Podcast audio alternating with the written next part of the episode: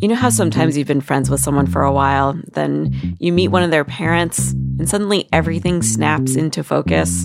You're like, oh, it all makes sense now. This is why you are the way you are. Well, let me tell you about my friend Kirsten. I'm a goofball. Kirsten's your goofball. Yep. I like that. I met Kirsten in college. We didn't go to the same school, but she was dating a friend of mine. She's actually married to him now. Kirsten is the kind of person everyone wants to talk to. At parties, you gotta kind of jockey for time with her. She's a people pleaser to the nth degree, listening to your problems without ever talking about herself unless you ask. But the most Kirsten y thing about Kirsten is she's got a talent for making everything fun. I once visited her at her college and we spent the day talking about boys, roller skating around campus, over the tennis courts, through the school library. That night, we lay on her futon mattress and read to each other from Edgar Allan Poe's The Raven. It was like just a total magical day. There were times in my 20s when I'd wonder, how did this lady get this way? And then one weekend, I took a bus up to Maine, and that's when I met her dad, Norm. And he made this like fried chicken. Mm-hmm. And he was like, guess what's on the outside of the chicken. Me and Kirsten, we're we're shouting things out. Breadcrumbs, flour, cornmeal. He like strung it out for a long time and finally he's like, it's Cheez Its. Dude, it was Cheez Its. It was amazing. it was amazing. Man, I was into Norm with, with his thick Maine accent and baseball cap. He was tall, gangly, all limbs. He, would kind of flail his arms around when he talked, especially when he was talking about crabbing and lobster traps. He weirdly knew a lot about that stuff, even though it wasn't his job. Over the years, though, I learned there was a flip side to Norm's fun. Uh, the chaos. And it was really beautiful, fun chaos a lot of the time. But there was also a lot of, you know, just really in, intense um, emotional chaos. This is The Longest Shortest Time. I'm Hillary Frank. Today, we'll be talking about how one father shaped his daughter for the good and the chaotic. I think a lot of you are going to relate to this story. And there's so much to it, actually, that we're going to split it into two. Today, we'll hear how Norm influenced Kirsten as a kid. And next week, we'll hear how she took all of that with her later as a mother in a way that completely knocked her off her feet.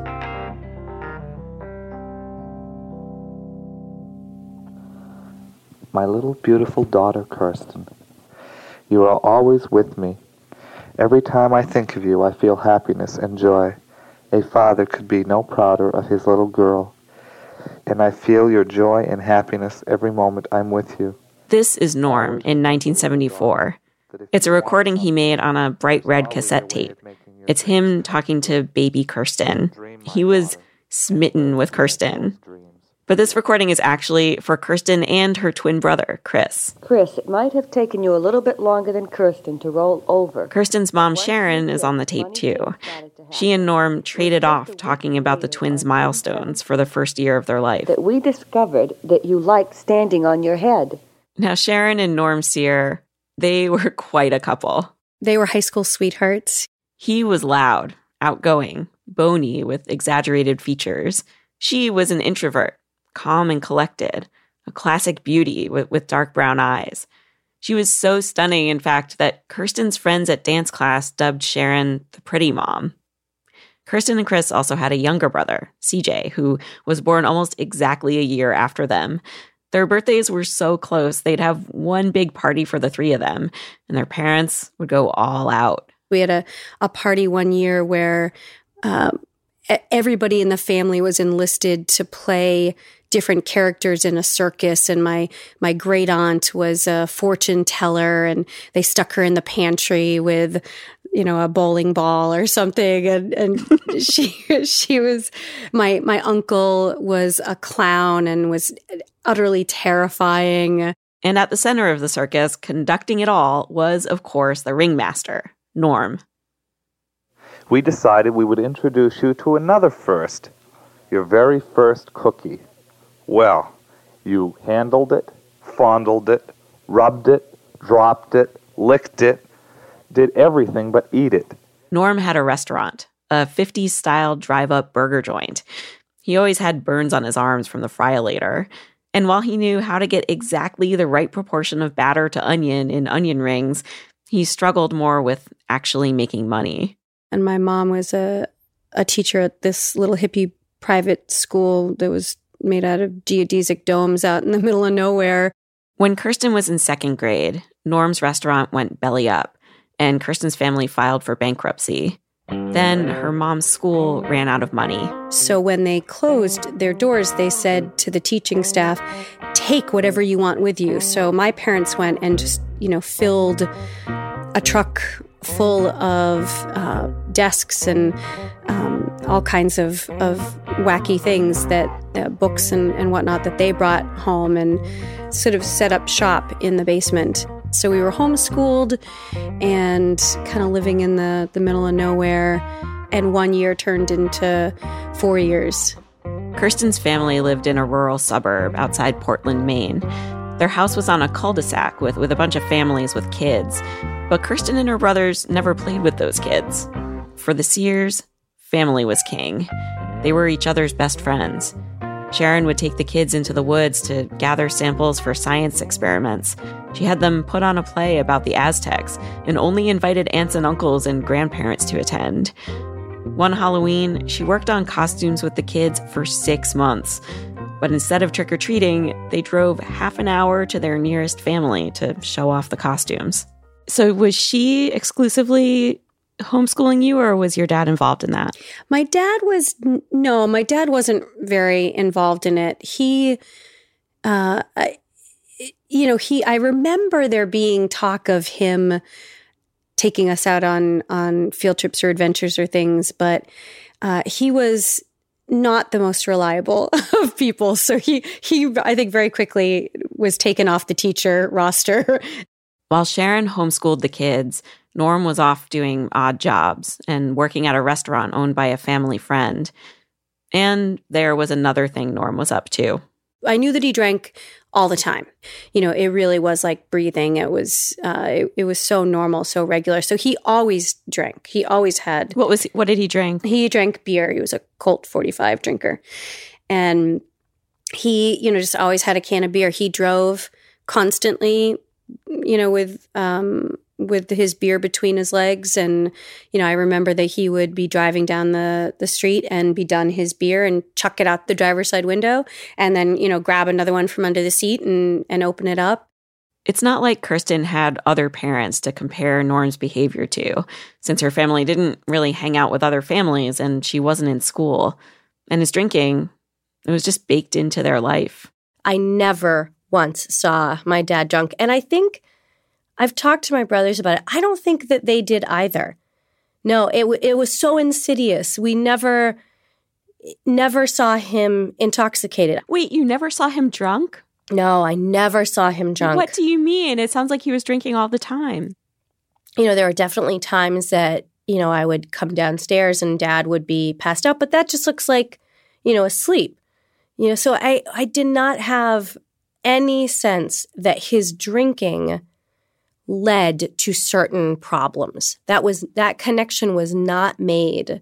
But Kirsten knew something was going on with her parents. there was just a real sense of tension, you know, a, a sort of constant sense of tension, and that sort of at any moment that for either of them something would you know break or crack the the energy would vacillate between you know incredible party fun times and um, and tension that that definitely would bubble over. I mean, there was a lot of fighting and a lot of conflict. Uh, you know, they they fighting tried like like they would yell at each other. They would yell at each other. Like? Yeah, they would yell at each other.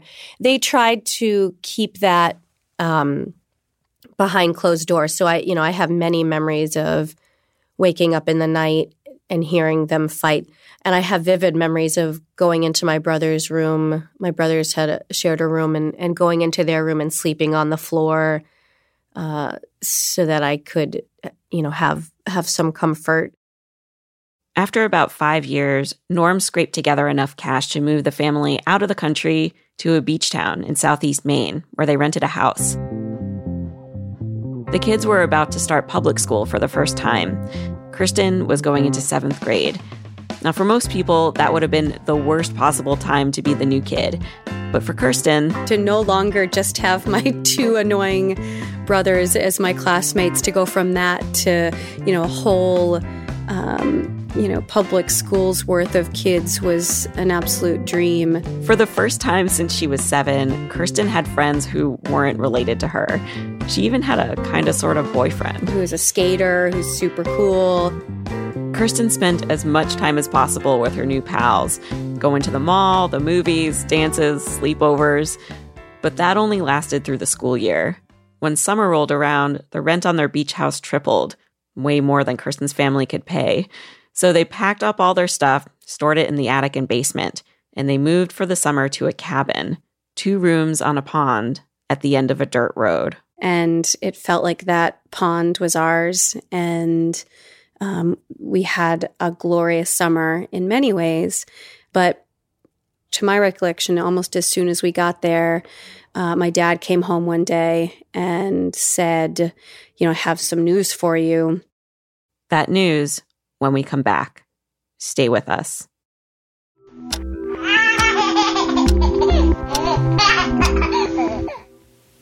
Kirsten, it made Daddy so happy that you chose to say Dada for your first words. Since then, you've been babbling quite a bit, but Dada is your most important word. We're back. When we left off, Kirsten's family was living in a cabin on a pond, and her dad had just told the kids he had some news.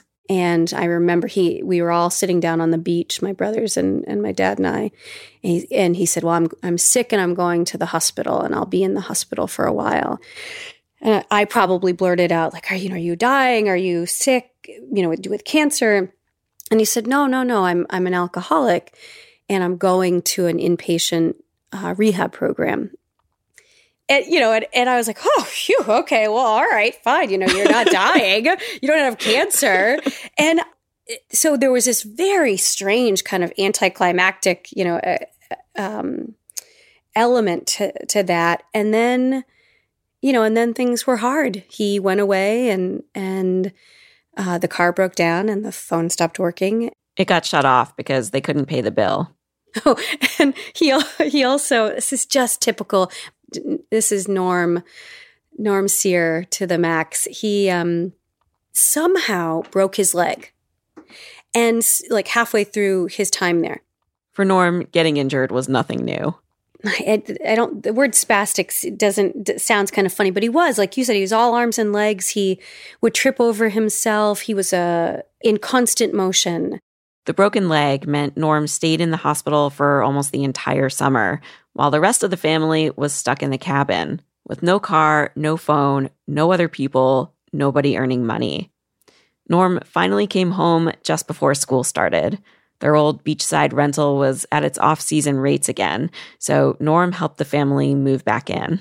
And I think it was the second day he was home. Uh, I remember saying to my mom, like, all right, well, we've got to go to the, um, you know, we have to get to, to the store so that I can go and um, you know get some some school clothes and you know I need a new backpack and and he weighed in on the matter and said well you know we we're not going to be able to do that and you know I just because you couldn't afford it because we couldn't afford it and you know all of my sadness and my anger and my confusion about his being away, about me being taken away from from my friends, about everything came out in that moment.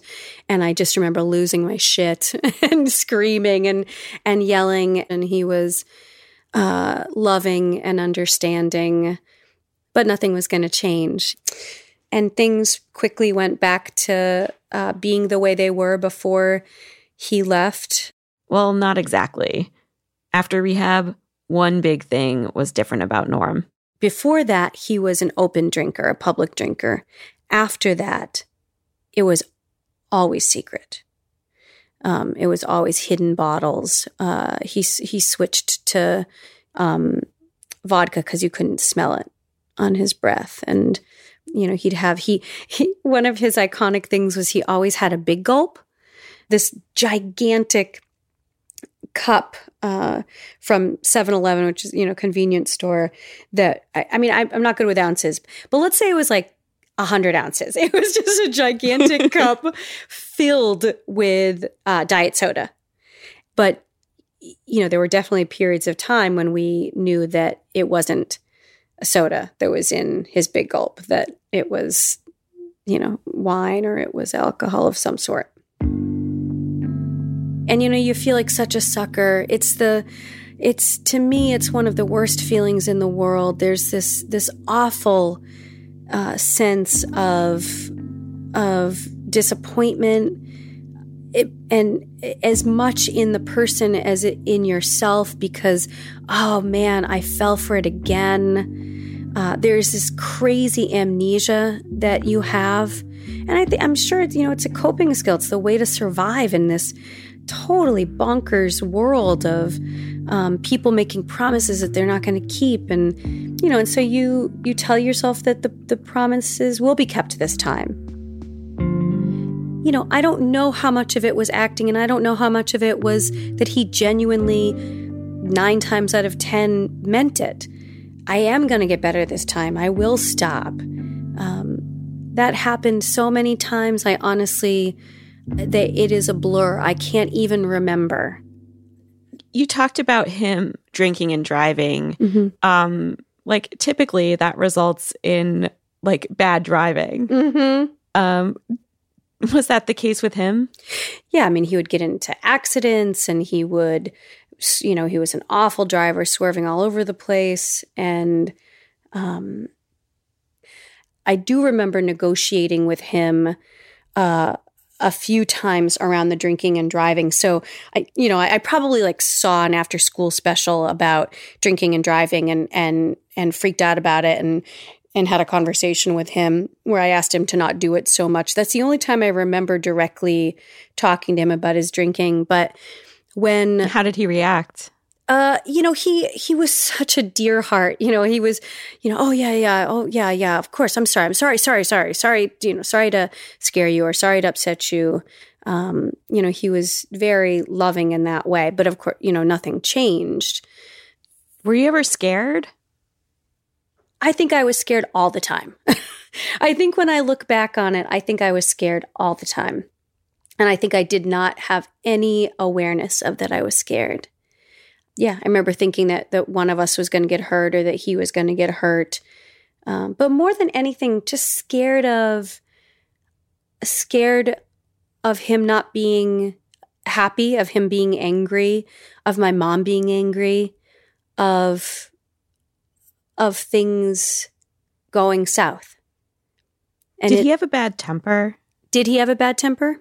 Yeah. Um he what, what he ha- what would happen mostly for him is he was he would withdraw which is almost scarier right because you don't know what the hell's going on somebody just sort of is there but they're not and and i would always assumed that was because of something that i could have done better or differently and so it, the scarier the harder thing was that that sort of emotional disappearing act that he would pull Norm would get distant and cranky when the family was spending money, like when they went out to a restaurant or the grocery store. But for Kirsten, it felt like he was acting that way because she'd let him down, like not made the outing fun enough. The guilt was so powerful, she'd get an ache in her palms. How did your mom handle his drinking? Um, I think that she, the way she dealt with his drinking was she fell madly in love with her children and made her children her world. And then, you know, those years that we were being homeschooled, even more so. You know, she. That's a lot to put on you. yep. yeah, yeah, yes, it is. Yes, it was. Yeah. You know, you get all of that. You were just like saying that in kind of this like sing songy voice, yeah, like she made her children her world but I'm sitting here thinking like, yeah, that yeah. sounds terrible. yeah, yeah. Well, you know, I think that Uh, it's, I have a lot of compassion now, I think. It's developing, it's growing, it's not full, it's not like a fully formed thing, but I have a lot of compassion for her and, and for how she dealt with things. Kirsten says she thinks those long term Halloween projects and stuff, or her mom's attempt to keep the kids feeling safe, to just wrap them up in a family cocoon. It, it felt like there was a, a, a private club. And my my brothers and I were the and my mom we were the the only members and, and, even my dad was sort of like a peripheral member and everybody else was on the outside um, so that felt really kind of cool. Um, but it also was really isolating and was very confusing because um, I didn't always want to be a member of that club, but I felt like I I had to, you know, be wearing the colors all the time and like, you know, that I was the mascot. It was especially hard to be a member on days when that club would fall apart, like Saturday mornings. The routine was cartoons, then chores. Just as the last cartoon was ending, you know, the boys would start hemming and hawing and they'd start complaining and saying they didn't want to do their jobs. All, you know, I'm sure like very typical kid stuff. And I would be chastising them or trying to rally them or trying to, you know, to encourage them. And could feel the tension building and feel, you know, my mom getting angrier and I would go and start doing the jobs and start doing their jobs and try and get everything done as quickly as possible and just feel that tension building and then she would eventually blow and there'd, you know, there'd be yelling and screaming and sometimes throwing things. And is that why you think you were like chastising them and taking on that role of like, let's just get this done, guys, to avoid that like mom blowing her top thing? Yeah. Yeah, I think it was a combination of trying to avoid that and then also desperately trying to protect her and to to to save her from suffering to try and stop her suffering, quell that suffering. And if I do this, then she'll feel better. While Kirsten was trying to hold things together, her brothers were getting more distant. As a teen, her twin brother would hole up in his room for days. The younger one would go out and party. And Norm was still drinking, but promising that he wasn't. He'd have these business ideas, but they'd fall apart and he'd sink further into bankruptcy. A lot of the time, they couldn't even pay for electricity. Kirsten couldn't afford to go on the big eighth grade field trip to DC. Meanwhile, Norm was secretly blowing money on booze. Still, through all of this, fun Norm was in there. Norm of surprises, Norm of the grand gesture, Norm who adored his daughter. Like when Kirsten was 16. He knew that my favorite colors were purple and green, and uh, and I came home one day and he had um, decorated and painted everything purple and green and made it look like I had a um, forest canopy of, of leaves on the, the ceiling. And um, oh, he did so many awesome things. He, um, when, when I was a sophomore, junior in high school, my boyfriend broke up with me and I was utterly heartbroken. And he knew how sad I was. He was listening and he was watching, even though I wasn't telling him directly about it. And I went to bed crying that night of the breakup and woke up the next morning and um, I looked over at my pillow and there was a chocolate rose and a note from my dad, a very lovely um, just poem that I still have in, in my wallet. And uh, and then he came into my room and he said, You don't have to go to school today. You don't have to deal with that. And he um, took me out on a day's worth of adventures.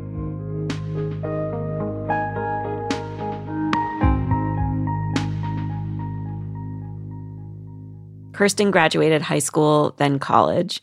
Norm kept drinking, kept hiding it. Then, by her mid 20s, he couldn't hide it as well. Kirsten went to visit Norm one time and he was slurring, falling over, he looked disheveled. He went back to rehab. Another time, Kirsten thought Norm seemed unusually drowsy. She accused him of drinking. He said he wasn't. Kirsten made a beeline for the car, searching for booze. And there it was, under the driver's seat. She brought in the bottle, showed it to Norm. He said it wasn't his. He denied it so adamantly that Kirsten actually wondered if she'd made a mistake, that this bottle under her dad's seat in his car, where he liked to drink, wasn't his bottle at all. Maybe she was wrong to have doubted him. One time, Norm disappeared for a while. He wasn't answering his phone. We didn't know where he was and honestly had no idea um, if he was alive or dead. And he went into uh, the the local um, psych hospital uh, at one point um, because he was suicidal or saying that he was suicidal. The way I ended up thinking about it was it doesn't really matter if he's drinking or not. You know, they talk about sort of developing some new coping skills or developing some new ways of of dealing with life. Um, none of that ever happened for him. Can you list the effects that alcohol had on his body? Um, he he was a skinny guy, but he, you know, became skeletal. He he lost a tremendous amount of weight, um, and you know he he couldn't heal as well um, because of just how ravaged his body was. So he just was always sort of covered in cuts and bruises and open wounds and um, and then his you know his his breathing he was on oxygen he was uh, in and out of the hospital almost constantly um, because he would get a cold or um, he'd get sick and and it would um, turn into uh, bronchial pneumonia pretty quickly and um, and all the while was still drinking Norm would cycle in and out of his best self and his worst self, but more often than not, he tended toward his worst. In a minute, Kirsten tries to rescue Fun Norm. Don't go away.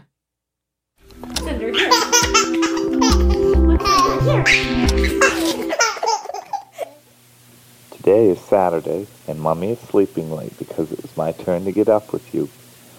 Now let's see if we can get you to say something. Can you say mama? Huh? Want to say mama? Kirsten? No, honey, don't put it in your mouth. No. Well, that didn't work too well. Now I'm going to try the sneaky approach. I'm going to leave or put the tape on when you guys don't think it's on and catch you unsuspectedly. I'm being very devious and trying to catch you without you realizing I'm doing it. We are back with my pal, Kirsten Sear. When we left off, Norm was up and down, in and out of hospitals and rehab. Insurance sometimes covered his treatments, but not always. The family was stretched pretty thin. And Kirsten says it's not like rehab was changing Norm's behavior anyway. Did you ever ask your dad, why can't you stop? Yeah, I mean, uh, so many times. What did he say? I don't think he knew. You know, I, I don't think he knew. I never, ever got an answer to that question. Norm was only in his 60s, but he was fading. He seemed defeated. Often, when Kirsten would try to talk to him, he'd just stare at the TV. But Kirsten kept at it, driving him to doctors, talking to his therapist, visiting him at rehab for years. And I had this magical thinking that if I showed him how much I loved him, if I convinced him of how beautiful a man he was, that he would get better and he'd change. Eventually, Norm was in the hospital more often than he was home. Kirsten visited him over and over until one day it finally dawned on her. I remember um, a terrible dread just washing over me and coming home and saying to my husband, The only way I can see this ending is him dying. That's the only way this is going to stop and you know that that's when I it, it really hit me for the first time that there there wasn't a damn thing that I could do. Kirsten started to back off. She was still there to support Norm, but she stopped trying to change him. She realized the best she could expect was Norm being home, but sick and depressed. And even then, he was so prone to getting hurt. My parents had a dog at the time, a crazy dog. My mom will be livid with me saying that, but a crazy dog who um, my dad had taken out to, you know, to go to the bathroom. And the dog had, I think, like seen a squirrel and kind of pulled fast uh, ahead and um, pulled on his leash. And my dad got jerked forward and, and ended up falling over and smashing into the side of the house and broke some ribs. This was three and a half years ago. At the time, Kirsten's cousin was getting married. With the dog smashing him into the house incident, Norm wasn't well enough to go to the wedding. So Kirsten stopped by the house to pick up her mom. And my dad was there and he had a favorite rocking chair. He because he needed to constantly be in motion even when he was so sick and even when he had broken ribs, he was rocking in his favorite rocking chair. And um and I remember coming in and my dad um, said something to me that I interpreted as him being frustrated or mad, and and I, I stress was very high, and there was a lot going on, and I was feeling pretty overwhelmed, and I kind of snapped back at him and said, you know, why are you why are you angry at me? You know, sort of like, what's your problem? And and he looked up at me with um, just such loving eyes and said, "I'm I'm not mad at you, honey. I'm never mad at you." Couple days after the wedding, Norm went to the hospital. When he broke his ribs, he, you know, he couldn't cough, uh, and that meant that you know all of the the junk that would be in his diseased lungs that he he wasn't able to kind of get things moving. And um and that put a lot of stress on his um, his organs and put a lot of stress on his heart. And so his heart stopped uh, sort of all of his major organs kind of his system sort of stopped he was only 65 you know one of the the amazing things that he did um, was he always made me feel seen. You know, for all of his challenges and for all of the chaos and all of the um, the suffering, you know that that happened.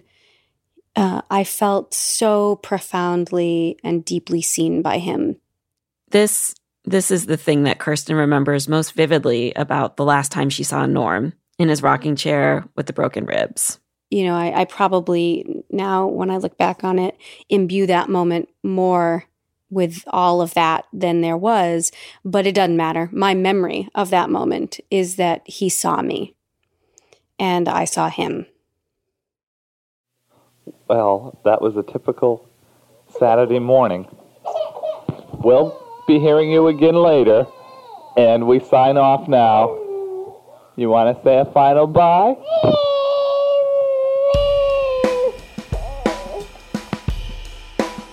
This is actually not the end. There's much more to this story, and it continues next week. We'll be talking about Kirsten as a mom and in her job as a child therapist, which is the kind of gig that forces you to analyze yourself. I would have that feeling when I would work with parents sometimes where I'd be like, man, you know, this is the pot calling the kettle black. You know, I had a coping skill. Um, and that was it. In your professional opinion? Yeah, in my professional opinion, I really needed to diversify a little bit. I have a feeling that Kirsten's story will make a lot of you play therapist on yourselves too. We want to hear all about it. We want to know what you've inherited from your parents, the good and the chaotic, and how has that made you who you are. Leave your thoughts at longestshortesttime.com in the comments for this episode. That's episode 112. And while you're there, you can also check out another story we did with Kirsten a few years ago. It's about the birth of her son, Jack. Give it a listen this week. It foreshadows next week's episode in a way that I did not see coming. That one is episode 21. Ugh, you guys, this music, it is brand new and it was composed especially for us by the great Allison Leyton Brown. HotMoms.gov performed the tunes with Sam Merrick on drums, Jordan Scannella on bass, Scott Metzger on guitar, and Allison Leyton Brown on keys. The session was produced by Reverend John Delore and mixed by Brian Pugh. This podcast is produced by me, Hillary Frank, with Kristen Clark and Abigail Keel. We are edited by Peter Clowney. Our engineers are Pete Karam and Jared O'Connell. We get editorial support from Amory Baldonado, Antonia Akatunde, and Reka Murthy. Special thanks this week to Patty White and Maine Public Radio. As always, here at The Longest Shortest Time, we are looking for your stories. Right now, we are gearing up for a show about race. We're especially looking for questions from white parents who are looking for advice on how to talk to their kids about race and racism. So send us your questions or anything else you want us to hear. Go to longestshortesttime.com and submit your story. Well, I think one of the firsts that most baby don't have is meeting the President of the United States. And that, Chris and Kirsten, is exactly what you did we took you up to Loring to meet President Nixon. It was exactly a month and a half before he was to resign from office, but at that time, none of us realized that this was going to occur. Hey, this is Jason Sklar, one of the hosts of Sklarbro Country, a podcast here on Earwolf that we love doing. And we have a fantastic episode where we sit down with the hilarious Kaitlin Olson. We talk to her about her comedic process. We talk to her about some inside the actor studio, behind the scenes. It's always sunny in Philadelphia stuff. Here's a clip. Do your, are your kids in karate? Ours are in jujitsu. Does Rob take the classes with your kids? He would love to. he, would love he, he takes jujitsu, like adult jujitsu. But like for the first four or five times, he brought his gi and everything in a bag. I'm like, what do you expect is going to happen in there? We had a blast. I think you'll enjoy it. And uh, you can check it out on earwolf.com, iTunes, or your favorite podcast app. Sklarbro Country. Get into it. Stand up. You sing Earwolf? Yeah. This has been an Earwolf production, executive produced by Scott Aukerman and Chris Bannon. For more information and content, visit earwolf.com.